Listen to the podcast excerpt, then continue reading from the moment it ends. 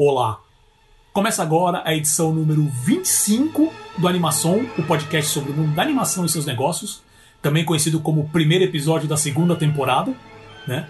E dividindo comigo a bancada virtual hoje, dia 17 de fevereiro de 2021, Selby Pegoraro. Tudo certo contigo, meu amigo Selby? Tudo bem, meu amigo Paulo Martini. Olha, é com felicidade que a gente começa segunda temporada, né? Quer dizer que a gente, a gente tá acreditando, né? Esperamos que os nossos ouvintes continuem conosco aí ao longo de 2021. Com certeza, a gente demorou um pouquinho, né, para voltar, mas agora voltamos e vamos com tudo. E quais são os assuntos dessa edição, Selby? Bom, vamos lá. Hoje a gente vai falar sobre o fechamento do estúdio de animação Blue Sky, né, que tinha parceria com a Fox, que a Disney acabou comprando. Falaremos também sobre as tendências de animação para os próximos cinco anos e as métricas do modelo de negócio do streaming. E, claro, as nossas tagarelices, né, que a gente fala em volta desses temas principais. Com certeza. Então, sem mais delongas, já vamos começar com o radar.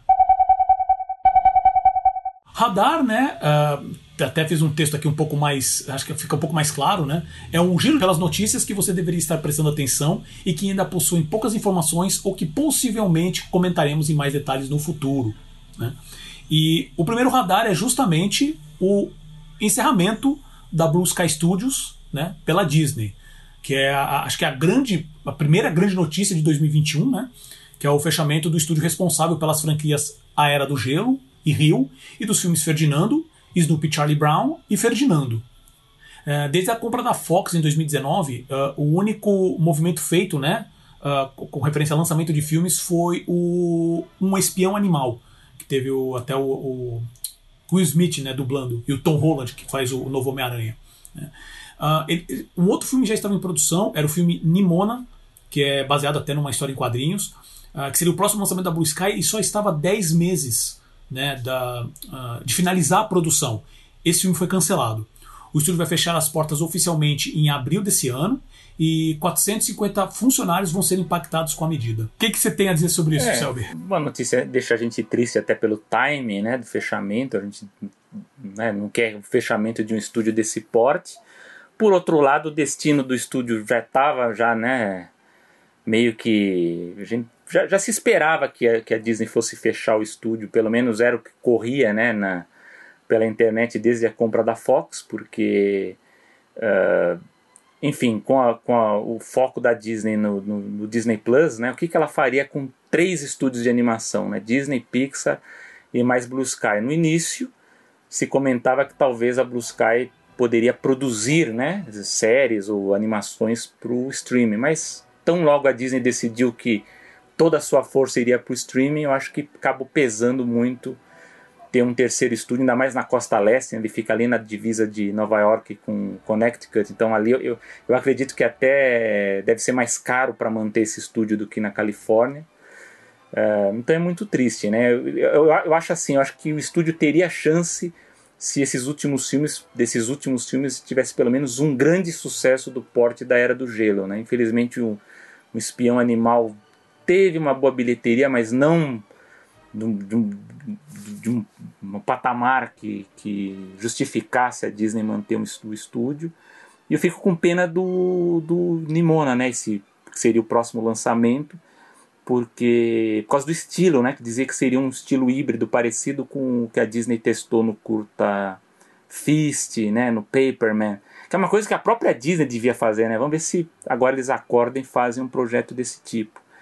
E uma curiosidade para lembrar é que a, a, Blue Sky ela foi é, fundada pelo Chris Wedge, né, nos anos 80, era de um, uma produtora de efeitos visuais chamada Image, que, que, digamos assim, ela é a herdeira da produtora que fez o Tron, né? Fez os primeiros efeitos digitais do filme Tron. Então você vê a evolução, né, da empresa de efeitos especiais para uma produtora de comerciais até se aliar à Fox, mas agora a Disney, gigante que está, teve que se livrar da Blue Sky. Uma pena, né? Espero, torço para que parte desses funcionários consigam se deslocar ou lá em Nova York, naquela região, ou digamos assim, em home office para os estúdios da Califórnia. É, a, a própria Disney é, mencionou né, no release oficial que ela a, iria ajudar a realocar esses funcionários mas já vi alguns profissionais no Twitter falando que esse esquema de realocação não é bem assim, porque parece que, tipo, ah, não, a gente fechou o estúdio, mas vem cá, vocês vão ficar com a gente. Não é bem assim, porque eles vão entrar no processo de seleção normal em qualquer. E onde tiver disponível também, né? Então não, não vai ser feito a princípio nenhum uh, realmente esforço para manter esses funcionários, pelo menos falando, agora especificamente falando de artistas, né? E deixando claro que fechou o estúdio, mas todo o, o, as propriedades intelectuais, então todos os personagens da Era do Gelo, todos os outros filmes que eles fizeram continuam com a Disney, tanto que a Disney vai lançar, agora eu não lembro se é um curta ou uma série de curtas uh, baseados no Era do Gelo, acho que vai ter o Scratch, né, o Esquilo lá como personagem principal. Né? Então é, é, triste mesmo, porque como você mesmo falou, Selby, assim, é, o estilo mesmo do Nimona uh, seria um, um estilo bem, bem diferente das animações tradicionais, e precisa desses estilos, dessas vozes, né, dessas visões diferentes.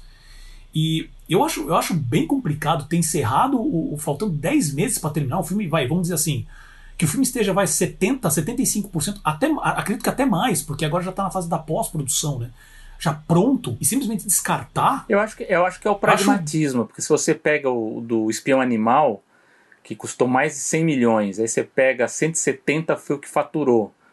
É, eu acho que no fim das contas eles fizeram o cálculo e viram que era muito caro para manter o estúdio. Então, para eles é aquela história pragmática de vamos fazer as contas, sai mais barato cancelar o filme do que esperar é, terminar, lançar, fazer divulgação, então fecha, né? Eu, é, eu acho, eu acho muito. É, é, eu entendo o teu pensamento, mas eu também acho muito complicado com. Porque assim, é justamente uma geração de uma nova IP, sabe? E que, que é uma coisa que com certeza vai dar lucro uh, em algum momento. Pode ter certeza, sabe? Uh, ainda mais trabalhado dentro do, do, do, de toda a máquina da Disney, né? Se for, se for passado bem pensado o marketing, for uma coisa. Mesmo que seja pensado por algo menor, cara, faltando 10 meses de produção. Então, mas sabe? eu acho, eu vou, eu vou lá, comentar eu sou, um eu sou da opinião que.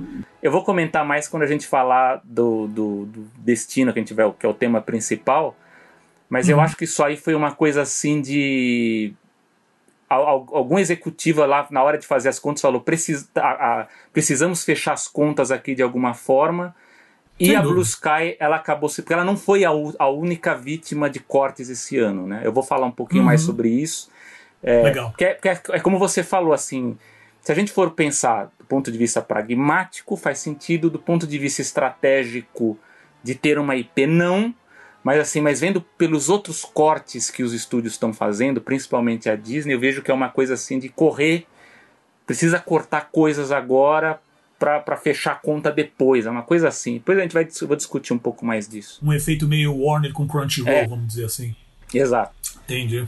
Ok. É, sei lá, a princípio eu não concordo, mas obviamente também tem muitas informações aí e, e, e a própria Disney está lidando com muitos, muitas pontas, né? sei lá, eu acho, achei complicado. E o outro radar também, que é que a Warner Media fará a, a, primeira apresentação sobre a área de Kids and Family, né? Em um molde que lembra um pouco o Disney Investor Day, que foi a nossa última edição do ano passado, né? Uh, a empresa vai detalhar o, o, sobre seu line-up da área infantil e de família, que envolverá conteúdos da Cartoon Network e da Warner Animation, entre outros. A apresentação virtual já aconteceu, na verdade ela aconteceu hoje, Uh, um pouco antes de começar a gravar, já vi alguns anúncios, mas a gente vai comentar mais na, na, na próxima edição. Algum comentário sobre é, isso, Selby? Ou, na verdade, não, é, vamos deixar para a próxima? A gente vai comentar um pouco mais detalhado na, na próxima edição, mas eu acho que, que a Warner ela acordou assim, em relação a, a trabalhar né, o, o, seu acervo, né? então estou muito curioso para saber o, planejamento do estúdio para os próximos anos. A gente vai, vai detalhar um pouco mais isso na próxima edição. Lembrando a todos, antes de passar para o próximo assunto, que o Animação está disponível no Spotify, Apple Podcast, Deezer, Google Podcast e nas outras grandes plataformas de podcast. Basta procurar por Animação, A-N-M-A-S-O-M. E lembrando, se você gostou desse episódio, é, compartilha na sua rede de contatos, sabe, escreve um review lá no, no, no no, no Apple Podcast, por exemplo, que permite esse tipo de coisa, denota, por isso, porque isso ajuda bastante uh, o, o alcance do animação. E lembrando também que você pode ouvir direto no nosso site, que é o animaçãopod.com.br. animaçãopod.com.br. Muito bem, meu amigo Paulo. Bom, vamos agora ao nosso primeiro assunto Vamos lá, Paulo. A gente lê um artigo interessante que saiu aí recentemente e passo a pergunta para você e a gente debate. As animações precisam das salas de cinema? Uma pergunta bem interessante e na verdade essa pergunta surgiu de um artigo né, do escrito pelo Alex do Doc DeWitt do site Cartoon Brew que tinha o título Does Animation Need Cinemas? ou Animação precisa das salas de cinema em tradução livre. Né? Nesse artigo, o DeWitt começa comentando como os estúdios, sob o impacto da pandemia, ah, eles quebraram a janela de exibição e jogaram títulos feitos inicialmente para exibição nos cinemas para o streaming. E as animações elas foram meio que bois de piranha nesse processo, né? Começaram com o que foi o grande foi, foi, o grande start de muito, muita quebradeira entre estúdios e salas de cinema, né? Que foi o, o lançamento do Trolls 2 direto para não foi necessariamente para streaming, mas foi para o SVOD, né? Depois veio o, o filme do Scooby-Doo, que é o Scoob. Depois veio o Bob Esponja, o Incrível Resgate, que foi comprado pela Netflix. Né? Uh, e tudo leva a crer, com as informações que saíram até agora, que os resultados disso foram muito bons. Né? Uh, sem falar uh, no caso da Disney, né, que não apenas lançou Dois Irmãos e o Frozen no Disney Plus bem antes do previsto, né, mas como também lançou o Soul agora no fim do ano como um Disney Original. Né? Da, desculpa, Disney Plus Original, desculpe. E como esse experimento e tudo isso que aconteceu levou né, a Warner a colocar todo o calendário de lançamentos para cinema de 2021 uh, ah, disponível simultaneamente no serviço de streaming HBO Max, que vai acontecer agora durante o ano. Uh, todo esse processo ele teve um impacto nas salas de cinema, né? Uh, não apenas um impacto finan financeiro e fechamento de diversas salas pelo mundo, mas também no relacionamento, como eu disse, entre os estúdios e, e, e as redes né, de cinema. Uh, sem falar naquele movimento dos cineastas, né, pedindo ajuda ao governo, no caso norte-americano, né, uh, pedindo ajuda né, para manter as salas de cinema. E o que teve o Christopher Nolan, que é o diretor do Tenet do Inception, e do Denis Villeneuve, que é o do diretor do Duna, que vai sair agora em 2021, né, que, que eles foram os cabeças dessa iniciativa. E vocês que estão vendo animação, né, não são assuntos novos, a gente já vem falando isso em diversos episódios da, da, da temporada passada e a gente vai deixar links na descrição desse, desse episódio. Vou colocar links depois para vocês, se vocês tiverem curiosidade. Acho que vale, porque tem bastante informação interessante. E o ponto, né, o, o, que, o que o DeWitt levanta nesse artigo é, é, nessa iniciativa norte-americana de pedido de ajuda ao Congresso, né, não houve a participação direta de nenhum animador ou estúdio de animação. Né? Uh, vale lembrar que algum desse, dos nomes que estão nessa. Que foi feita uma, uma, uma, lista né, de assinaturas de pessoas que. de, de profissionais da área que estavam realmente apoiando, uh, pedindo essa ajuda do Congresso. Tem uh, diretores que já trabalharam com animação, como Wes Anderson e o Richard Linklater. Né? Ah, sem falar em diretores que lidam com efeitos visuais né, o tempo todo, como James Cameron. Né? Quer dizer, é como se toda essa comoção sobre as salas de cinema, as anima não, não, tivesse uma voz especificamente para falar pelas animações. Uh, pelo menos de uma maneira tão vocal quanto o cinema tradicional, né, o live action, uh, se, se, posicionou. E aí que levou essa questão, né? Do, as, as animações precisam mesmo das salas de cinema? Eu tenho alguns comentários, mas como eu passei essa introdução, eu já passo para o Selby fazer alguns comentários. Bom, eu começo a falar um pouquinho sobre um assunto que eu já destrinchei com o Paulo aqui, acho que em mais de uma edição o ano passado, que é sobre as correntes que debatem o futuro do cinema, né? Então acho que basicamente há três, né? Que uma, uma fala que, sei lá, passando a pandemia agora, vai voltar tudo como era, né? Uma coisa meio precária, mas as pessoas vão continuar indo ao cinema. Uh, outra diz que, com pandemia ou não, o cinema está em decadência, né? então a gente caminha é, para que o cinema se torne um, entretenimento de nicho, né? então vai ter uma transformação disso.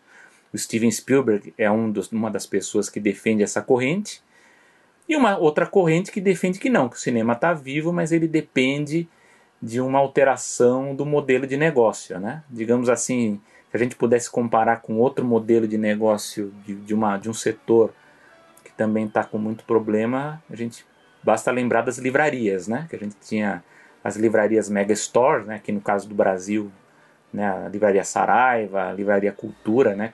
Aquelas lojas enormes, né? Lojas conceituais, né? Até que perceberam que aquele modelo não funciona.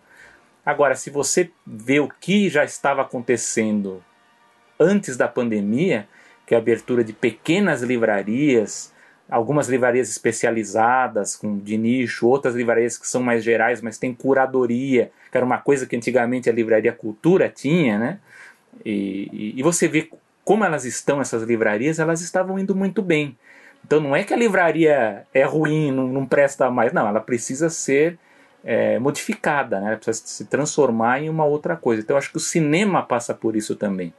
Eu acho que a gente está caminhando para um modelo que eu não sei se é muito bom, que é para um modelo de você apostar muito em filmes blockbusters, né? filmes que atraem muito público para o cinema, ao invés de pensar numa curadoria que talvez, ok, talvez a gente não tenha o mesmo número de filmes que existiam no passado, mas se os estúdios tivessem um trabalho um pouquinho mais apurado, bom, como a Disney agora, né, com essa história de pensar melhor estrategicamente onde que vai ser lançado cada projeto, é, a gente teria a chance de talvez termos ter até mais experimentações, né? Como eu comentei uma vez com um amigo, a gente não vê mais no cinema comédias, né? A gente não vê no cinema comédia romântica, né? A gente isso está tá na Netflix, né? Agora e a, e a Paramount estava apostando no Príncipe em Nova York 2, né? Que, que, que vai agora pro Prime.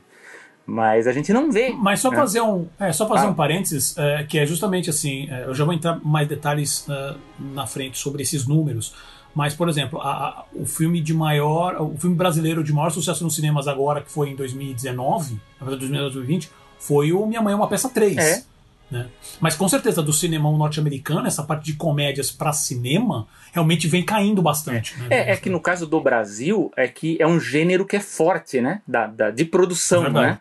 Mas se a gente pega uhum. pelos estúdios hollywoodianos, a gente percebe que eles já, já de um bom tempo já eles não eles não têm mais esse esforço de tornar uma comédia um blockbuster, sei lá, como outro, outro dia eu estava vendo aqui um trecho do Máscara, por exemplo, com o Jim Carrey, né, que é uma comédia que ela foi trabalhada para ser um blockbuster, né? Então, é, isso a gente não vê, né? A gente vê muito isso com os filmes de super-heróis, algumas animações, alguns filmes é, que, que, que, os estúdios acham que tem cacife ali para ter um grande público, né? Então, trabalha para um, lançamento desses. Então eu acho que o mercado ele está agindo de uma forma muito pragmática. Eu não sei se isso é bom a longo prazo. Eu acredito que não. Eu tenho uma tese que, que isso acaba fortalecendo a ideia de pouca criação, de pouca inovação. A gente acaba repetindo muito, né? Que nem agora a gente está gravando, a Disney lançou o trailer da Cruella. Ok, Cruella, legal, tal, né? Que até pessoal tá brincando que é o, é o Coringa da Disney, né? Que é uma coisa meio, né, de trabalhar o, trabalhar o protagonismo do vilão, né, nessa chave. Não que vai ser 18 anos, né, mas trabalhar um pouco essa chave. Mas esse é um problema, né? A gente tem Cruella é legal, ok, mas poxa, é uma personagem de uma animação de 1961, né? Daria para criar uma coisa nova, né, em cima disso. E, e eu acho que o cinema tem esse papel como de experiência coletiva. Lembro até uma entrevista do no, não é nem uma entrevista, é um memorando que o Jeffrey Katzenberg escreveu nos anos 80, quando o home video começou a ficar muito forte, né? Que os estúdios tiveram que começar muito para o home video.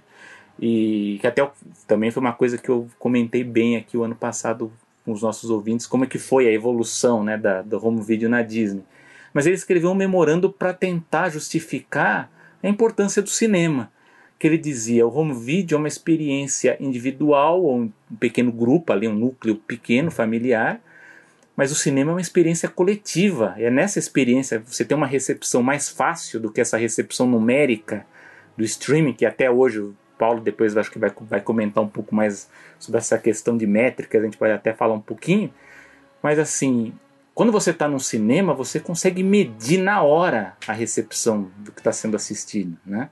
Não à toa os estúdios fazem as exibições testes. Né? Então eu acho que o cinema ele é uma força para ter essa, essa parte de inovação, de testar né, novas fronteiras, né, que eu acho que isso é que falta muito. Eu acho que os estúdios estão trabalhando muito com algoritmo, com base de dados, com fanservice, né, ver na internet o que, que as pessoas estão comentando, e muitas vezes isso não é realmente o, o o que funciona, né? Tanto é que a gente pode ver que, que, que se essa fórmula funcionasse, a gente teria todos os filmes muito bons, né? E não é a verdade, né? Tô falando para você, viu, Snyder, né? Que a Warner fez um fanservice para criar um filme. Quer dizer, vai, vai melhorar algo que não dá para melhorar, né? Quer dizer, é uma coisa meio. Quer dizer, mas pra quê? Porque tá ouvindo fã, né? Não tem que ouvir o fã, você tem que medir a experiência do cinema. Quer dizer, o Batman foi uma porcaria. Não, vamos fazer uma versão estendida do que tá ruim. Quer dizer, pra quê, né? Vamos criar uma coisa nova. Então eu acho que na animação é, tem um pouco isso. Agora, lógico que a gente já falou aqui, que eu acho que a animação, é, o Paulo, só para já vou, já vou passar para ele, que ele fala que é o fato dos animadores não terem é, aparecido mais né, nessas reivindicações para pedir ajuda de governo. Elas não, elas não se pronunciaram porque foi o setor de produção do estúdio que foi menos afetado. Né? Eles continuaram trabalhando. Não faltou trabalho para eles. assim poucos, poucas produtoras tiveram problema, e, e, pelo que eu leio, são produtoras que não estavam preparadas para esse tipo de, de serviço em casa, né, home office, mas a maioria conseguiu. Né, algumas, inclusive, estão se preparando para continuar trabalhando assim. Né? Então, eu vejo por esse lado. Assim, eles não se pronunciaram realmente porque é um setor menos afetado. Agora, eu falo, um pouco, falo sobre isso de de experimentação, de inovação tal, mas é bom lembrar que a animação talvez seja uma das poucas áreas onde a gente vê uma variedade maior de estilos, de produção. Lógico, em Hollywood a gente vê uma coisa um pouco mais é igual, né? Mas se a gente for espalhar porque a gente vê no Japão, na Europa e mesmo aqui na América do Sul, a gente vê uma variedade de estilos, de técnicas, de narrativas muito grandes. É que a gente não enxerga isso nos cinemas, né? É o que a gente está falando aqui, é a chegada nos cinemas. Então, por esse lado, eu vejo que o cinema continua sendo um, um, espaço muito importante para o desenvolvimento da, da arte e da, das, das, técnicas do cinema. Com certeza. Eu acho, uh, pegando esse teu último ponto sobre da, da animação que você falou, né, do ah, porque foi a única. E a gente comentou isso realmente em episódios, da, do, do, episódios passados da animação. Que foi realmente a, a, indústria que conseguiu se adaptar super bem. Né? Vamos dizer assim, super bem, mas conseguiu se adaptar é, diante desse caos que aconteceu no ano passado e que continua ainda hoje. Né? Mas acho que, e agora é uma opinião puramente pessoal, mas acho que também tem um pouco dessa percepção de que animação é um gênero e ok. Ele, ah, se for, por exemplo, se for alguém da Disney pedir alguma coisa, tá ali no meio. Né? A, a, Disney especificamente é que tem essa parte da animação muito forte, mas você entra em qualquer outra produtora, ah, tudo bem, tá ali no meio. Né? E, e, e tem isso, eu acredito que assim, hoje que, que grande nome, que grande nome de direção, é, que, falando especificamente dos Estados Unidos, que pode chegar e falar assim, não, sou um diretor com, com, com força e influência. O único, teoricamente, assim, que tinha realmente uma força e uma relevância era o John Lester. Certo? Que poderia falar assim, que não só ele respondia pela Disney, mas ele era um nome que, até dar, uh, acontecer o que aconteceu, com referência às acusações de assédio dele, que ele teve que sair, ele era um nome que a, a Disney estava sempre tentando colocar, né, uh, uma certa proeminência para a gente for pensar bem, o Katzenberg também, né? Na, na DreamWorks ele tinha também uma. Mas ele não tinha uma força grande. É, né? mas ele nunca passou essa imagem do, do artista. Ele queria, ele é artista, exatamente. Né? Ele não queria. O Lester já tinha essa pegada, que eles podiam vincular muito mais a tipo, olha, ele era um, um cara criativo, sabe? Pensando todos hum. como Disney. Né? Coisa sim. que o Katzenberg, assim, era, é mais difícil fazer o vínculo. Esse é meu ponto, é mais difícil fazer esse vínculo. Sim, sim, tem, tem esse ponto. Né? Então eu acho que isso, isso também deve ter influenciado nesse processo como um todo. Mas voltando à questão específica das salas de cinema, eu tenho alguns dados que eu queria passar. Né? Por exemplo, nos Estados Unidos, dos top 10 filmes em faturamento de 2019, tem três animações. O Rei Leão, sim, aquele filme que o pessoal chama de live action, é a refilmagem lá, que não é. Aquilo é animação de ponta a ponta. É animação ultra realista, pode chamar do que for, mas é animação. Que ficou em. E desnecessária, né? É, isso também dá, dá 3, 4, 20 programas só falando sobre isso, né? É, mas você tem o Rei Leão que ficou em segundo, Toy Story 4 que ficou em terceiro de 2019 e Frozen 2 que ficou em quarto, tá? Uh, e todos os outros filmes e, e, dessa, desse top 10, sem falar no resto, né? Porque assim, você pode fazer esse top 20, top 30. Não, mas desses top 10, todos os outros filmes apoiam-se muito em efeitos visuais. O primeiro filme de faturamento da lista, que é o Vingadores Ultimato, não precisa falar nada. né? principalmente com Thanos e o, vários outros personagens e efeitos visuais que tem no filme. Uh, em 2020, nenhum animado entre os top 10, mas todos, sem exceção, dependem de, de, de efeitos visuais, né, de VFX, para existirem. Sonic, que ficou em terceiro lugar em 2020, né, que tem o personagem principal, né, que são, são, são tanto o, o, Sonic em terceiro como o, o Doutor do Little. Né, em sétimo, que eles têm personagens que de, são animados, de ponta a ponta. Né, são filmes híbridos, estão, tem, tirando os efeitos visuais de outra maneira, mas também a questão da animação de personagem. Né. E dito isso, vamos trazer um pouquinho aqui para o Brasil. Né? Segundo a Ancine, 2020 é, viu uma perda de 133 milhões de espectadores, tá? E, e, um prejuízo de mais de 2 bilhões e 100 milhões de reais por causa da pandemia e fechamento das salas de cinema. Né? E as duas primeiras semanas de 2021 já indicam uma queda de, óbvio, 99% se comparado com as duas primeiras semanas de 2020, que ainda não existia pandemia. Né? Uh, dentro, de, assim, passando essas informações, é, entre as 10 maiores bilheterias de 2020 aqui no Brasil, o filme de maior faturamento foi o Frozen 2. E todos os títulos no top 10 usam efeitos é, visuais e, e né, CGI ostensivamente, como o próprio Sonic. Né? Uh, em 2019, entre os top 10 também no Brasil, tivemos três animações: Rei Leão em terceiro, o Toy Story 4 em sexto e o, o, o Detona Ralph 2, né, que é o Wi-Fi Ralph, que ficou em décimo. Uh, além disso, né, dessa lista, desse top 10, todos os filmes dessa lista dependem de efeitos visuais, com exceção de um, que foi o que eu comentei antes, que é o Minha Mãe é uma Peça 3. E eu tô falando isso porque eu não sei se teve ou não alguma coisa de, de, de VFX ali no meio, porque hoje a gente não dá para saber, né? Não sei, eu realmente não sei, não consegui achar essa informação, tá? Uh, e porque assim também, se tiver, então não precisa falar mais nada. Uh, juntando a isso, você tem na China o animado Jiangxia, né, que conseguiu faturar quase 100 milhões de dólares em apenas dois dias. A gente já teve, teve um, um, um, episódio da animação do ano passado que a gente comentou especificamente desse filme. Tá? Uh, o valor, só para fazer uma comparação, esse valor arrecadado do primeiro dia só, tá? ele bateu o faturamento do, do, do live action Mulan da Disney na China em 21 dias. Que demorou 21 dias para o Mulan fazer, a animação demorou um dia. Uh, no Japão, o animado Dragon Slayer né, se tornou agora o filme de maior faturamento da história do país, batendo a viagem de Shihiro do, do, do estúdio Ghibli, né, do Hayao Miyazaki. Né, e faturando mais de 313 milhões de dólares no país. Tá? Uh, e ambos, os longos, uh, ambos esses longas foram lançados em outubro de 2020. Quer dizer, já, já durante a pandemia, obviamente, cada país num estado diferente, né, numa situação diferente, com referência a tudo isso. E ainda tiveram esses números. Tá? Meu ponto com tudo isso é que as salas de cinema definitivamente precisam das animações, né? E pelos experimentos que eu comentei aqui no início uh, sobre o sucesso desses grandes títulos que foram direto para o streaming, né?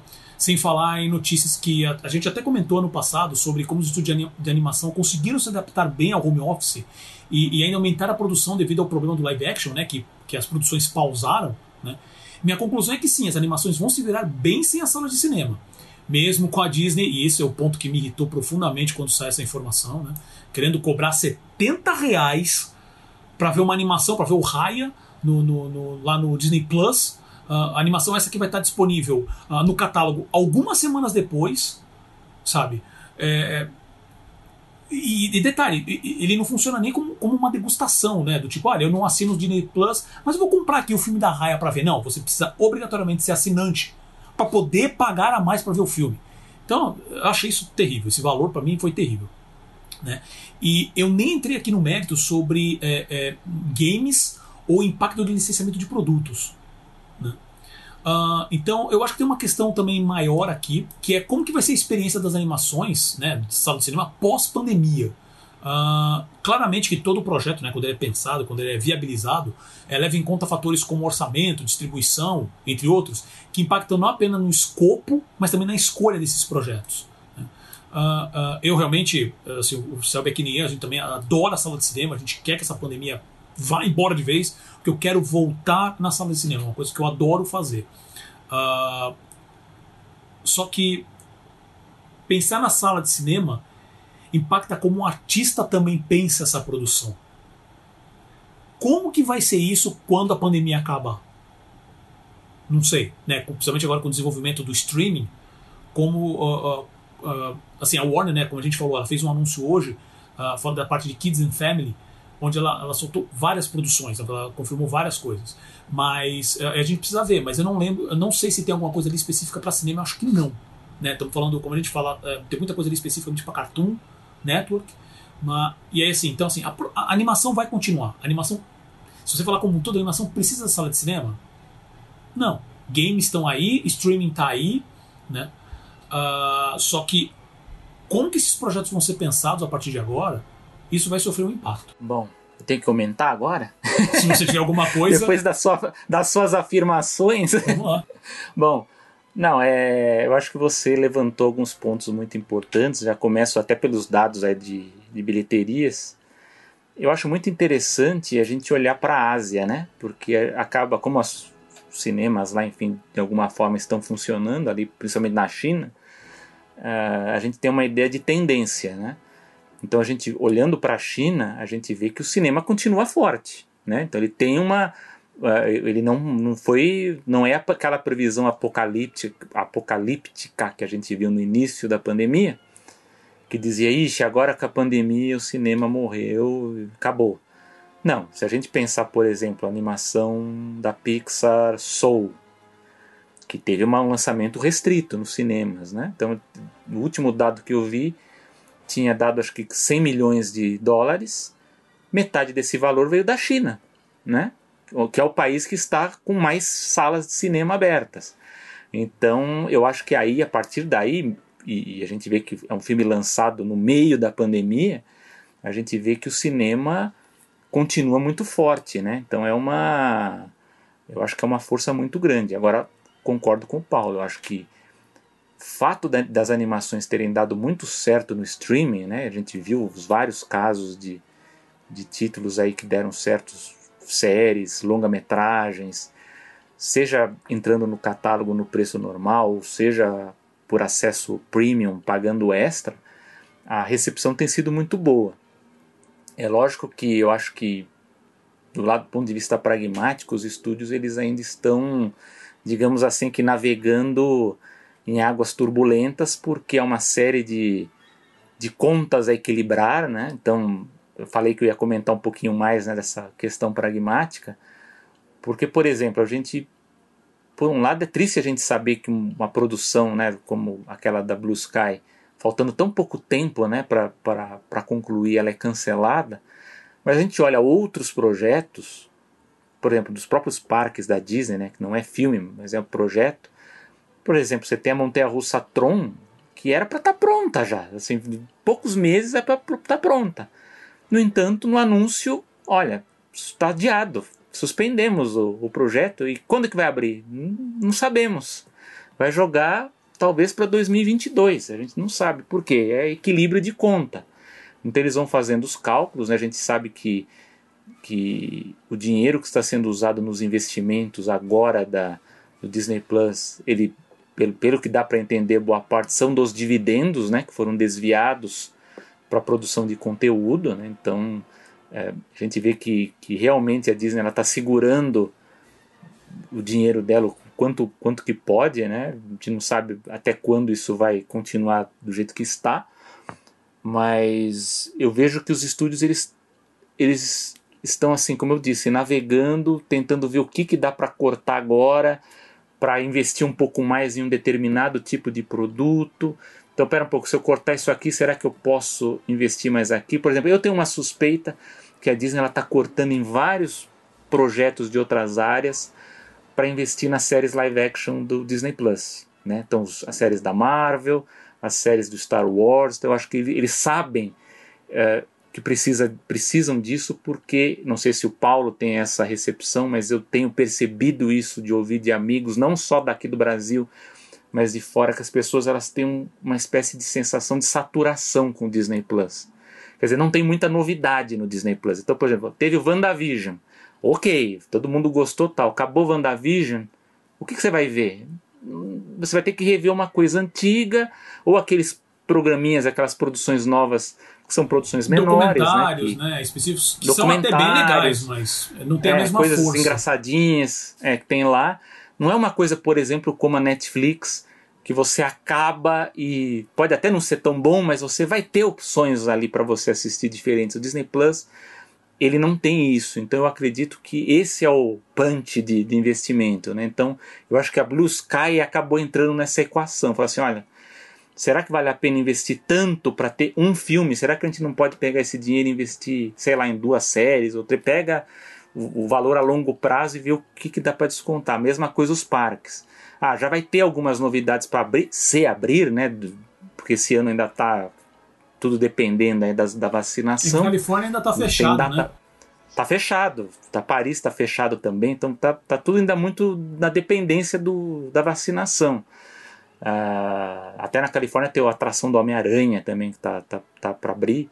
Então, eles estão segurando. Né? Então, acredito que as obras seguintes, né, que já tinham um orçamento reservado, elas estão todas sendo desviadas. Então, mesmo a Warner, eu acho que a Warner, ela tá, ela tá vendo agora que ela vai ter que cortar de projetos que seriam projetos que num momento diferente ganhariam mais apoio para investir em mais IPs, em, em, produtos e séries, enfim, que tem um público que tem uma atração mais fácil, até porque ela vai ter que apostar no streaming. A gente vai ver agora aí no, no nos próximos meses aí como é que, que a Warner vai navegar nesse, nesse mundo aí. Mas é, eu acho que é isso, do ponto de vista pragmático, os estúdios eles estão tentando entender um pouco a jogada. Eu acho que do ponto de vista da animação, a animação, como eu disse, ela está num ponto, uma perspectiva muito positiva, porque tem uma coisa que a gente não falou e a gente até comentou um pouco ano passado, que é o mundo dos games. Se você olha hoje o que a Netflix, por exemplo, é, tem como perspectiva de concorrência, a Netflix hoje ela não está tão preocupada com, com os novos players que estão entrando aí, HBO e tal, e nem com a Disney Plus. Eu tenho visto as últimas entrevistas com executivos aí da Netflix. Não, eles estão preocupados com outro tipo de produto, que são os games, né?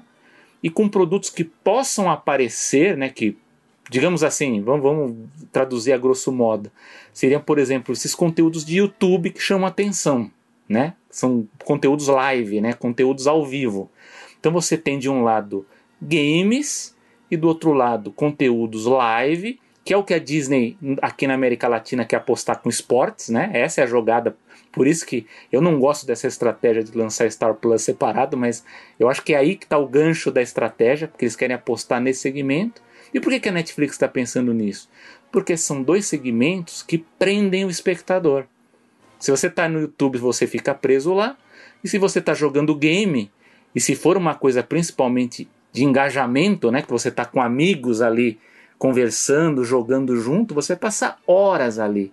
E se você passar horas, o que acontece? Você não vai ver filme nos outras plataformas de streaming. Então, eu acho que esse é um, uma evolução que eu acho que a gente vai começar a ver ao longo de 2021 e talvez 2022, que eu acho que para animação é muito bom, porque no YouTube a animação é muito forte, principalmente a animação infantil, né, do, do pré-escolar, é muito forte, tem audiências altíssimas, e a parte de games, onde a animação, inclusive no Brasil também a gente tem experiências muito positivas na área de games. Então é assim, eu acho que o cinema tem a parte de inovação, né, de, de, de, exploração muito importante, mas eu acho que também tem esse lado estratégico das plataformas. Observar quais são as tendências de, de para prender público, e eu, eu quero saber do Paulo se ele concorda que essas duas, essas duas forças que eu falei, elas são, são preocupantes do ponto de vista estratégico, eu acredito que são, eu acho que isso está na mente da, dessas empresas agora, é, mas é, pra, só para complementar, antes de passar para o Paulo, né, que eu acho que é uma atualização até dos dados que a gente passou aí no final do ano, é, a Disney informou que o Disney Plus, né, o universo das plataformas aí do Disney Plus, eles já ultrapassaram 94 milhões de assinantes, né, no final do ano, dia 31 de dezembro. É, o ESPN Plus, né, dentro desses 95 milhões, né, tem a ESPN Plus com 12 milhões, quase o dobro de um ano atrás. O Hulu chegou a quase 40 milhões de assinantes. Uh, e isso significa o quê? Que eles atingirem 14 meses o que era esperado para 4 anos. Não significa que tudo se pagou, né? Isso ainda vai levar um bom tempo, até porque ainda tem questão de produção de conteúdo. É, só que o que eles percebem, e até por isso que eu falei sobre essa, essa, essa espécie de saturação no Disney Plus e dessa preocupação também da, da parte da Netflix com o que atrai público, porque no caso do Disney Plus eles perceberam que a receita média é, por cliente ela caiu, né? Então ela, ela foi de, de 5 dólares e 56, né? Então, até porque continuaram com muitas promoções e principalmente com o serviço da Hotstar, né, lá na, na Ásia, né? A Hotstar basicamente ela tem um terço do número de assinantes, né? Então ela, ela, ela que acaba puxando a média, né? para esse valor que, que faz com que a receita média por cliente caia. E isso explica também por que, que a mensalidade do Disney Plus vai aumentar um dólar agora em março. Né? Pra, nos Estados Unidos aumenta para 7,99. Então, um aumento de um dólar. Mas é, a perspectiva da Disney, eu acho que é isso que a gente vai ver com essa parte de produção, é um alcance entre 230 e 260 milhões de assinantes em 2024. Né? e entre 300 e 350 milhões em todos os três serviços de streaming, né? Não sei ainda se eles, eu acho que aí também entra no meio a entrada do serviço aqui no Brasil, né, na, na América Latina também. São bons números, né, mas a gente vê que eles ainda estão trabalhando com essa questão promocional para atrair público. Mas eu vejo com, assim, a perspectiva da parte de animação eu vejo como muito positiva. Mas eu acho que as empresas elas estão, digamos assim, navegando para ver qual que é a melhor estratégia para investir nos próximos anos, né? Vendo aí com a pandemia o que, que vai acontecer até com o eventual retorno dos, das salas de cinema. E aí, Paulo, o que, que você. Não, eu não tenho muito a acrescentar. Ah, o que, que você amarra não, disso? Então, não tenho muito a acrescentar. Você falou tudo, eu, eu, eu concordo. Uh, mas eu acho que o ponto para encerrar tudo isso é justamente isso. Uh, as animações precisam das salas de cinema? é bom, mas precisar não precisa. Né? Na verdade, o, o, a grande questão hoje não é só a questão acho que das animações precisarem da sala de cinema, mas o cinema como um todo. Né? Porque estão tendo muitas ações que estão desviando das salas do cinema. A gente precisa. A, sala de cinema, como a gente já comentou em programas passados, vão sumir? De jeito nenhum. Só que como que vai ser esse modelo de negócio? Como a gente falou assim, ah, a sala de cinema vai ser uma, uma experiência mais premium, ela vai se tornar mais cara. Como isso vai mexer na estrutura das salas de cinema? Quais, quais redes de cinema vão, vão se manter? Isso a gente não sabe. Animação não depende da sala de cinema para gerar, ainda mais hoje. Né? Uh, mas sim, eu quero muito voltar ao cinema, porque cinema é uma experiência transcendental para mim, acredito que seja para você também. Eu sei que para muitas pessoas também, também é, claro. Né? como diria um, grande amigo meu, o Leandro Zarco Fernandes, que no sonho dele é ter o cinema unitário. Ele falou que investir nesse coisa. Que é um cinema com uma cadeira só, que é só para ele. E eu concordo. Bom, estão alugando as salas, né? né? Pra quem tem grana. Então, aluga uma vez, só, só a pessoa. Aí não tem adolescente enchendo o saco, sabe? Não tem gente mastigando alto e nada do gênero. né? É isso. Com referência às salas de cinema, assim, a animação vai continuar. Eu espero bastante que as salas de cinema também. Né? Mas sim, as salas de cinema não precisam hoje das salas de cinema. Antes de passar para o próximo assunto, uh, lembrando também que a animação está nas redes sociais, né? uh, sempre falando lá sobre o mundo da animação e seus negócios. E para achar a gente lá, basta procurar por Animação ou Animação POD no Instagram, no Facebook e também no Twitter.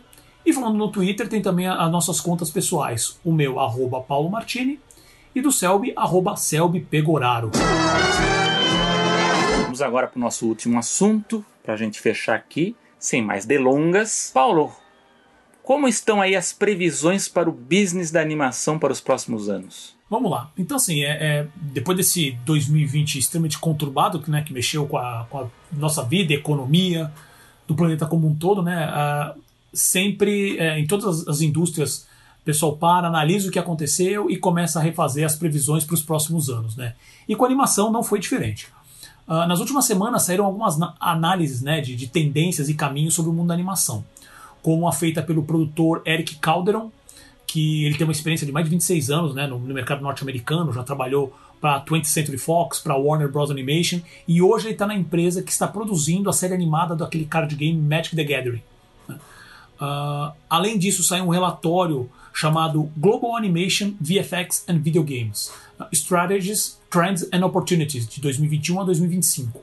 Além de outros projetos publicados em sites como Project Anime e Cision PR, PR Newswire, entre outros. Né?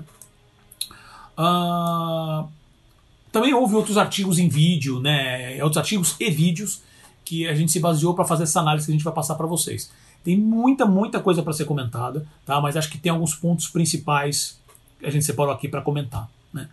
Uh, eu acho que eu vou fazer, eu vou fazer um tópico de cada vez e eu vou pedindo para o Selby comentar, senão vai ficar uma tripa muito grande de informação. Então vamos lá. O, o primeiro ponto que eu quero comentar é sobre o, o mercado. Né?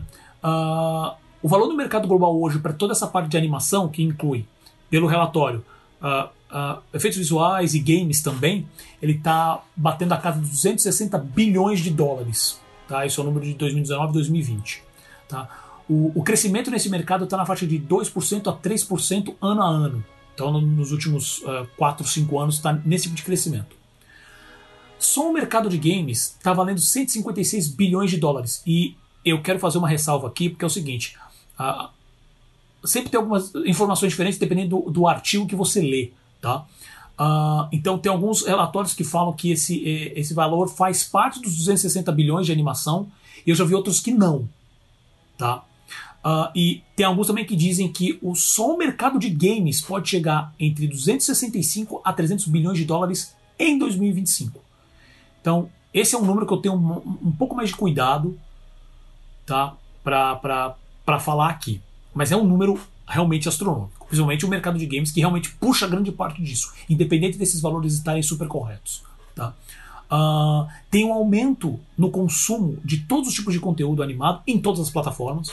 Tá? Então, seja game, seja anima é, filme, série, sabe, seja streaming, seja TV a cabo, existe um consumo cada vez maior. Tá? Uh, e aí, como eu falei assim, tem, é, tem, outro relatório que fala que tem a previsão do mercado chegar a 300 bilhões de dólares em 2025. Esse número agora está falando de tudo. Né? Então, hum, eu tomo um pouco de cuidado disso. Tá? Mas vamos usar uma média que, digamos assim, uh, chutar um pouco mais para baixo, se bem que há números que estão chutando isso muito mais alto, que seria do mercado de animação como um todo, incluindo games, chegaria a 300 bilhões em 2025. Tá? Uh, Selby, algum comentário sobre essa parte especificamente? É, é, é, bom, concordo aí com, com tudo que você falou. É o que eu chamo a atenção é realmente que a gente precisa ter um cuidado para analisar esses números. Sem dúvida. Porque na maioria das vezes que eu vejo esse tipo de dado, ou inclui os games, ou fica na dúvida se inclui os games, né? Mas assim, mas eu acho que a gente pode constatar no meio disso é que a animação ela tá bem na fita. Sem Se a gente dúvida. pensar bem que a animação ela depende em boa parte né, do, do trabalho de, de, de, animação, embora, claro, ela é diferente do, do que a gente vê na produção de cinema, mas realmente ela tem um, um, um tamanho gigantesco e a tendência é aumentar. Eu acredito que a tendência a gente vai, como eu falei agora há pouco, eu acho que o próximo passo aí dos serviços de streaming é olhar produção de games e produção ao vivo, de engajamento, né, para manter a pessoa. Então, é, agora, o que eu sempre fico um pouco na dúvida, não sei se você vai falar ou se você sabe esses dados, é da diferença dos Estados Unidos para a Ásia, se tem alguma separação. Porque o Japão é forte, né? Mas eu não lembro. Eu lembro que a gente, a gente chegou a dar os dados do, do, do, de 2019, eu acho, sobre a questão de animes, que é muito forte, né? Porque eles, eles consomem muita animação, sendo que a maioria a gente nem, nem sabe que nem tem conhecimento. O que, né? os dados que a gente tinha passado uh, antes é, se referia a 10 bilhões de dólares o mercado de anime globalmente. Né? Esse é. é o dado que a gente repetiu algumas vezes no ano passado. Então, por isso que eu digo, como o Japão é um mercado forte e ele tem 10 bilhões, por isso que eu sempre fico na dúvida se não inclui games, porque games a gente sabe que, que é um mercado gigante que até ultrapassa o cinema, né? Se for somar realmente. É, as informações, todas as os... informações que eu pego é que isso daí são referentes a produções, é, animadas de série ou filmes só. Não inclui games Sim. aí. E novamente, esse 10 bilhões é um mercado global. Né? Sim, então, entendi, uh, entendi. mas assim. Uh, e tem um ponto que eu já quero comentar, eu ia comentar depois, mas já quero comentar agora, baseado no que você falou. Como eu, eu passei agora, né, informações que a gente não tem muito certeza, o que, que acontece? Esse documento que eu falei, que é o Global Animation, VFX e Videogames, uh, não lembro, PDF, alguma coisa assim. Uh, esse relatório a gente não conseguiu ler. Por quê? Porque esse relatório custa 8 mil dólares. E eu procurei alguma maneira de chegar nessas informações. Uh, alguns desses dados que eu passei são dados que eles dão de, de highlights, né? Que eles colocam assim, ah, vou, vou passar alguns dados, mas esse é um documento que é feito anualmente e é caro para um diabo. Né? Então, assim, tanto que eu, eu, ia mencionar lá embaixo, eu já vou, como eu já mencionei isso, eu já eu vou comentar. Porque tem a questão que eu falei assim, poxa, e o Brasil? Né? Vamos entrar nesses pontos que vale mencionar. E o Brasil? Nesse relatório, tem um, um, um relatório até é, pelo, pelo. porque eles divulgam o índice. Né? Tem uma parte grande ali até referente a países da América Latina, incluindo Argentina e tal, e Brasil. Tem bastante tópicos. E entra a questão de games no Brasil. Você tem questão de Ásia lá dentro, onde entra em China e Japão. Né? Só que é um relatório que, infelizmente, gente é, costuma custa 8 mil dólares. Né? É, o... Então, assim, foi, foi, eu queria muito ler isso, mas no momento não vai estar tá dando, desculpem. É, o que eu posso dizer assim, de uma forma empírica, né, da gente ver as pessoas comentando, é que no Brasil a coisa está boa, né, poderia estar melhor, mas está boa para, a área de animação principalmente porque você tem produtoras fazendo trabalho terceirizado para o exterior, né? Como na Europa também acontece, né? Na, na, própria Espanha que a gente chegou a comentar aqui numa das edições, eles têm produtoras específicas que acabam prestando serviço para empresas que estão fazendo games nos Estados Unidos ou lá nos países nórdicos, enfim, em outras é um trabalho terceirizado. Então eu vejo que no Brasil pelo menos em 2020, não sei agora, 2021, como é que está a perspectiva disso, eu via muita gente, pelo menos no, nos fóruns de discussão, enfim, os animadores comentando, que estavam tendo mais oportunidades, né? Agora a gente não sabe agora como é que vai ficar para esse ano, espero que continue positivo. Né? O que parou um pouquinho é a questão que a gente fala de que é o fomento público, né? Que deu aquela travada, né? Por causa do, da Secretaria de Cultura aqui do Brasil. Mas eu acho que o que segurou foi justamente os games. Por isso que eu falo que o game é muito importante. E aí, um outro ponto que vale é justamente, a gente já mencionou, né? Que é falando justamente sobre anime e Ásia como um todo. Né? Então, assim, o investimento do Netflix né, em parcerias que está aumentando cada vez mais. Eles anunciaram esses dias também a parceria com um novo estúdio. A, a, a compra do Crunchyroll pela Sony mostra que a demanda só está aumentando por esse tipo de conteúdo. Uh, o mercado hoje vale uh, 24 bilhões, pelo que eu peguei de informação, e que a previsão equivale a 36,5 bilhões em 2025. Né? Uh, é, esse número também, eu estou tomando cuidado, como a gente falou, né, que o mercado de anime está valendo 10 bi e eu peguei um número agora que está valendo 24 bi. É muito ah, okay. complicado esse tipo de informação. Pelo menos tendo esse relatório como. Se a gente tivesse esse relatório como base. Né, é... Você lembra quem que produziu o relatório? Ah, não lembro. Não lembro. Precisaria depois pegar essa informação e informar. Né? E. Obviamente, eu, eu, falo tudo isso também, como a gente já comentou, sobre o sucesso do, do filme Dragon Slayer no Japão, né? E também do Jiang na China, e, especificamente falando da China, é, falando do investimento que a gente teve, né, até um, um, uma edição específica do Animação no, no, no, ano passado sobre isso, falando do investimento da Sony na empresa Bilibili, que lida também com produção de animes e games na China. Então, uh, podem ter certeza que vai ter muito mais anime e que hum, talvez agora comece, que, que, era um problema que, que, a, que a Ásia sempre teve, de produções uh, uh, orientais, né?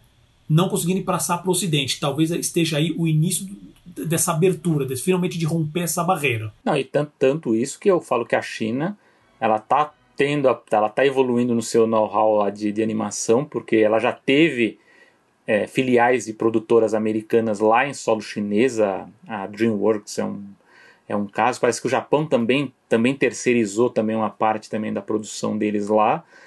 E é aquela coisa, o chinês ele se apropria, aprende a, a, a, trabalhar com, com, com, essas novas dinâmicas e vão, vão se aventurar, né? Então eu acho que é, assim como a gente tem visto aí aparecendo os, os longa-metragens chineses, alguns com qualidade mais, enfim, né, sofrível, outros com uma qualidade muito boa, né? Alguns mais infantis, outros mais adultos, mas eu concordo com você. Eu acho que a China vai ser um, uma coisa que está aparecendo uh, com força aí. Eu acho que eles vão tentar ser mais assertivos na hora de exportar essas produções do que o Japão, que a gente sabe que historicamente os japoneses são mais refratários na hora de negociar a exportação dos seus produtos. Né? E outro ponto também importante, agora saindo um pouco do, do negócio em si, mas partindo assim para uma questão mais política, vamos dizer assim, né, que é justamente a questão da diversidade na indústria e também no conteúdo. Né? Então a gente vai ver cada vez mais uh, novas histórias aparecendo, com, com principalmente de, de, de, locais que não tem tanto uh, histórico na área de animação, como a África. A África ela vai ser como um ela já está sendo como um todo um foco. A China em si, uh, eu, eu, não vou entrar nas, nas, questões mais abrangentes da política disso, porque eu sei que há problemas. Mas assim, é, ela tem investido bastante na África. Tá? A África vai se tornar um, um, ponto claro de investimento e uh, especificamente para animação, é só lembrar que no próprio Disney Investor Day foi anunciado parceria da Disney com artistas africanos né, para produção de conteúdo específico. E já tem uma produção que está crescendo cada vez mais lá. Eu estou usando a África como um exemplo, mas até, por exemplo, o, o, Brasil mesmo tem, é, nos últimos anos, tem produzido cada vez mais animação. Uh, outros países da, da América Latina, uh, países do, do, do, Oriente, de maneira geral. Uh, só lembrar do investimento da Tencent na iFlix, né, que era a empresa de streaming de vários países ali do, do, do Oriente, sabe? Uh, isso também vai impactar, já está impactando em executivos e as próprias equipes de produção ter também essa característica mais diversa, de, de, minorias e, e, pessoas com, com, com, com backgrounds e com visões diferentes para produzirem coisas novas. É, você acabou de falar aquilo que eu considero a grande novidade de, de, de, da parte de conteúdo, de criatividade, que é a África, né? A gente está vendo ali Nigéria, Angola, a África do Sul também, também sei que tem alguma coisa. Enfim, vários países ali estão, estão começando a ter uma produção com mais qualidade, com mais potência para ser exportado, inclusive por conta dessas parcerias. E o, a grande força por trás dessa iniciativa é a China, né? Então a China está investindo pesado né, em vários setores, não é só nesse. Na verdade, a China está é, é, digamos assim, que é uma, é um, uma espécie de, de, de, criação de zona de influência mesmo. Essa é a verdade, né? O que está acontecendo lá é, é, isso, né? Então, é a criação de uma zona de influência na África e eles vão investir pesado nessa parte de mídia, de, de, de, de criação de, de, de, televisão, de, de filmes. E eu, eu acredito que nos próximos anos a gente vai ver muita coisa diversa, assim, de produção africana, né, de, de, de coisas de lá mesmo, né, de, de, folclore mesmo, da história deles, outras coisas que dialogam com, né, com o que a gente conhece aqui mais mainstream, né, a própria Disney, como você falou, está investindo nisso. Mas é uma coisa que eu quero pesquisar um pouco mais a fundo. Eu espero nos próximos meses. É uma, é um, eu nem pensei, estava pensando muito nisso, mas é, é, a, é, a, maior novidade, assim, que desde eu tava, lembrei disso por conta até do anúncio da Disney, né, desse, que aí o pessoal falou, nossa, mas da onde que veio isso aí, né? Mas aí você vai investigar, você vai vendo que tem uma produção nascente ali que está sendo desenvolvida e daqui a pouco vai aparecer e as pessoas, opa, o que, que é isso, né? Mas é uma coisa que já começou, né? Por influência chinesa e eu, eu acho que isso também faz parte disso que você falou também, dessa estratégia de tentar ganhar o Ocidente, né? Ganhar o nosso mercado. Então eles vão galgando ali o, onde é que dá para a gente chegar para ver qual que é a melhor maneira e vão chegar, né? Eu acho fantástico, isso é uma coisa fascinante para a gente Sem acompanhar. Dúvida. Lembrando que o, já para entrar nesse ponto, por exemplo, o próprio Netflix foi o dessa, dessa nova fase de streaming e tudo mais, foi eles que começaram, né? Quando eles começaram a espalhar pelos países, eles começaram a investir também em produções locais, né? Então, e, e a gente até usando, obviamente a gente vai usar o Brasil como referência, mas é só lembrar de sucessos como como é que é a Casa de Papel, como o próprio o Lupin, né? Que sai, o Lupin é o super recente, né? Que, que tem o Cidade Invisível, né? É, do Carlos então, Saldanha, né? Que a gente tá falando do Blue uhum, Sky. Uhum, entendeu? Pera aí, o Cidade Invisível é do Carlos Saldanha? Invisível, é. Mas eu não sabia disso. Eu não sabia Ele foi disso. pra live action. Caramba, eu não sabia disso. Mas o que, que ele tá fazendo? Ele tá produzindo, tá dirigindo? É o diretor. Cara, eu não sabia disso. Putz. É. Interessante, eu não sabia disso mesmo. Dica cultural. Dica cultural, é antecipada. verdade. Não, mas assim, é, é justamente isso. Então, o- e, e o Cidade Invisível também é um exemplo nosso, que eles finalmente estão aplicando uma mitologia, um folclore nosso também. Como isso vai se virar né, é, para os outros países, a gente ainda não sabe. Eu sei que o, o 3% teve uma boa recepção lá fora. Né? E, e o Lupin mesmo, agora que saiu, que é francês, né? Ele, pô, depois do, do sucesso que foi o, o, o, Gambito da. O, o Gam- acho feio pra caramba, Gambito né? da Rainha. Mas O Gambito da Rainha. é, todas as informações que eu vi agora, parece que bateu a audiência do, do, do Gambito da Rainha. Né? Tudo Sim, leva bateu, a crer a isso. Então, isso é muito bom. E já entrando então na questão do Netflix, que é um outro ponto, né? Que é a questão de Netflix e streaming. Né? O Netflix vai continuar sendo um dos maiores investidores, não apenas para animação ocidental, mas também orientais. A gente já comentou no passado as parcerias que eles já tinham, fizeram e continuam fazendo com produtoras japonesas tá, de animação, do, do, do estúdio monstruoso que ele está abrindo lá, em- lá na Califórnia, né, para animações próprias, produção de filmes próprios. né. Eles atingiram, agora- foi agora, foi esses dias que eles anunciaram que atingiram 200 milhões de, de assinantes no mundo. Né? Então ainda tem mais espaço para crescimento. Ah, a concorrência nesse processo vai aumentar, porque a HBO Max está vindo com força. Na Warner parece que está finalizando a estruturação interna, tá, tá anunciando, como teve hoje o anúncio da, da Kids and Family, que a gente comentou. Ah, Disney Plus está cada vez mais forte, Paramount está vindo aí. Ah, o Crunchyroll Funimation, por causa da Sony, eles vão bater na tecla do anime. Né? É, que mais? E também, ah, e, e só deixando claro, assim, o streaming vai ser a bola da vez nos próximos anos. A gente falou do cinema, né, que infelizmente perdeu essa, essa força, e o streaming vai ser porque o mercado ainda não consolidou.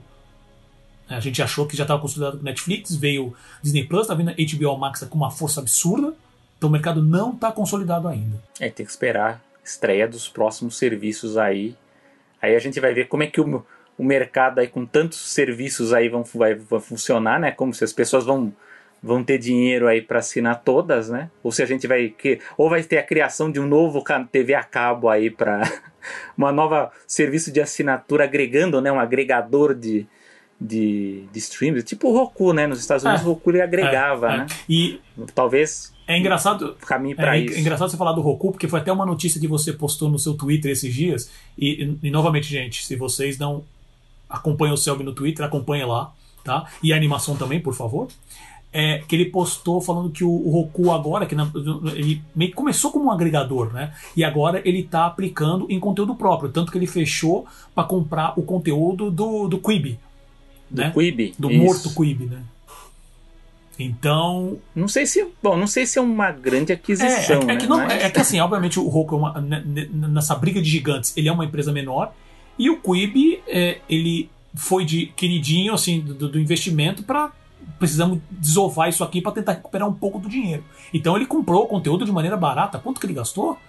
100 milhões? Eu, tô errando nos números. Para comprar, digamos assim, todo o que seria o conteúdo que o Quibi fez. Fez algumas coisas, né? Só que ele pegou a- a- o- o- as IPs, né? Então ele vai poder parar agora e falar assim, não, vamos desenvolver essa ou essa ou aquela, né? Então isso é, isso é bem importante. Então, é, eu ia falar do Brasil, mas acabei comentando antes também, né? Então, assim, é, resumindo essa parte, é, essas são algumas tendências que a gente vai. Que, assim, na verdade, não é nenhuma novidade, sabe? Talvez o máximo só a questão da diversidade, que é uma coisa ótima criativamente, ah, que, é bom, que é bom mencionar. Ah, lembrar que o anime, a gente já vem falando da força do anime e vai aumentar, tá? Ainda também não está consolidada essa parte. Então, ah, e a quantidade de plataformas que estão vindo agora também de streaming, os investimentos vão continuar. né? Então, pelo menos nos próximos, acho que dois, eu acredito, agora um comentário meu, entre dois três anos, vai ter um, um crescimento forte nessa parte. Inclusive com algumas consolidações também. Então pode ter um- umas aquisições aí no meio do caminho, um serviço comprar o outro, como a gente já mencionou. Talvez na parte do anime não tenha mais isso, pelo menos foi até uma, uma previsão que eu li esses dias, que para essa parte de anime especificamente parece que vai, parece que vai ter uma pausa, mas vai saber, né? Mas pro, pro, pro streaming como um todo, isso vai continuar ocorrendo. Né? Então, assim, o mercado está aquecido. Sabe, se, eu, eu vi, eu, eu li não sei quem pessoa que postou no Twitter esses dias falando assim. é, fechei, acho que uma parceria. É, acho, que, acho que o artista tinha sido contratado por algum serviço grande e falou assim: é, quem disse, né? Mãe, quem disse que é, fazer desenho não ia dar, não ia dar certo? Então, assim, o mercado de animação de maneira geral, games então tá hiperaquecido, sabe? Então, se você, você como profissional, principalmente nessa parte artística, ou na parte mais, você parte financeira, que você gosta desse mercado, procure porque oportunidades estão aparecendo. Dito isso, passamos então agora às dicas culturais. Dicas culturais. Bom, eu já tinha falado do Cidade Invisível na Netflix. É como o Paulo falou do, da série Lupin, que eu recomendo, é uma série muito boa. A segunda parte deve estrear aí no meio do ano, né? Que a Netflix eles produziram junto, né? As duas partes. É, Para quem gostou do Lupin, é, eu estou sugerindo uma produção antiga do, do Hayao Miyazaki, que está na Netflix, que é o Castelo, Castelo Cagliostro, né?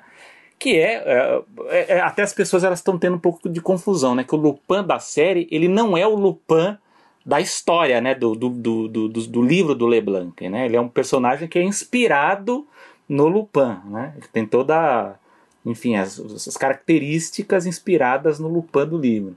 Castelo Cagliostro é uma aventura muito divertida, é uma comédia.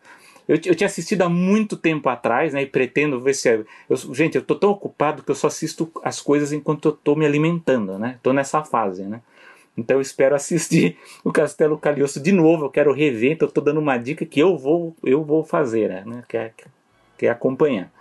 Então, não vou contar muita história para não perder a graça, que eu acho que a, a a graça é, é, se surpreender com o tipo de comédia, né? Especialmente para quem conhece mais o Miyazaki dos filmes mais famosos, né? Recentes e vê essa, esse tipo de produção. Então recomendo Castelo Cagliostro e eu não assisti ainda, mas só para relembrar que tem o Lupin terceiro primeiro, que é animação computadorizada, né? Que foi lançado em 2020. Eu não, não tive tempo né, de pesquisar se já está em algum serviço streaming no Brasil. Eu vou dar uma checada nisso. Se estiver na próxima edição, eu falo para vocês, mas fica essa dica aí para quem assistiu Lupin e gostou.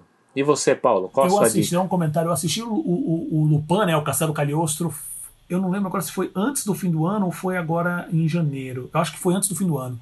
E eu assisti pela primeira vez, não tinha assistido ainda, na, na Netflix mesmo. E, cara, é divertidíssimo. Uma sequência inicial de, de, de, de perseguição né? Do, do, do, é muito meu, legal. É muito, muito legal, cara. E, é o primeiro filme do, é o primeiro filme do Miyazaki, né? Dirigido pelo Miyazaki. É. E é muito, muito divertido. Muito divertido. Então assistam, porque é muito legal. E a minha dica, na verdade, é um livro é, chamado O Jeito Disney de Encantar os Clientes, do, da, da, Disney Institute. Esse livro não é um livro novo, tá? Eu acabei ganhando de Natal, tá? da, da minha sogra. E, e eu, é, é um livro que eu sempre vi por aí, mas nunca tinha parado para ler. Eu estou terminando de ler agora, falta acho que três capítulos, alguma coisa assim.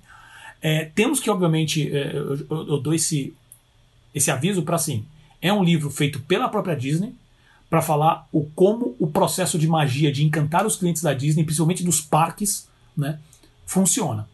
Uh, então, tomem, uh, vão com esse pensamento uh, ah, para ler só que é muito bom para entender um pouco de como que funciona, como que é esse, esse processo interno dos parques, né? como, como, como, eles, como eles veem a questão do cliente, como eles se preparam, tem algumas menções ao próprio Disney, como ele é, dizendo como que era a visão dele desse, que a gente fala que é a magia Disney, né?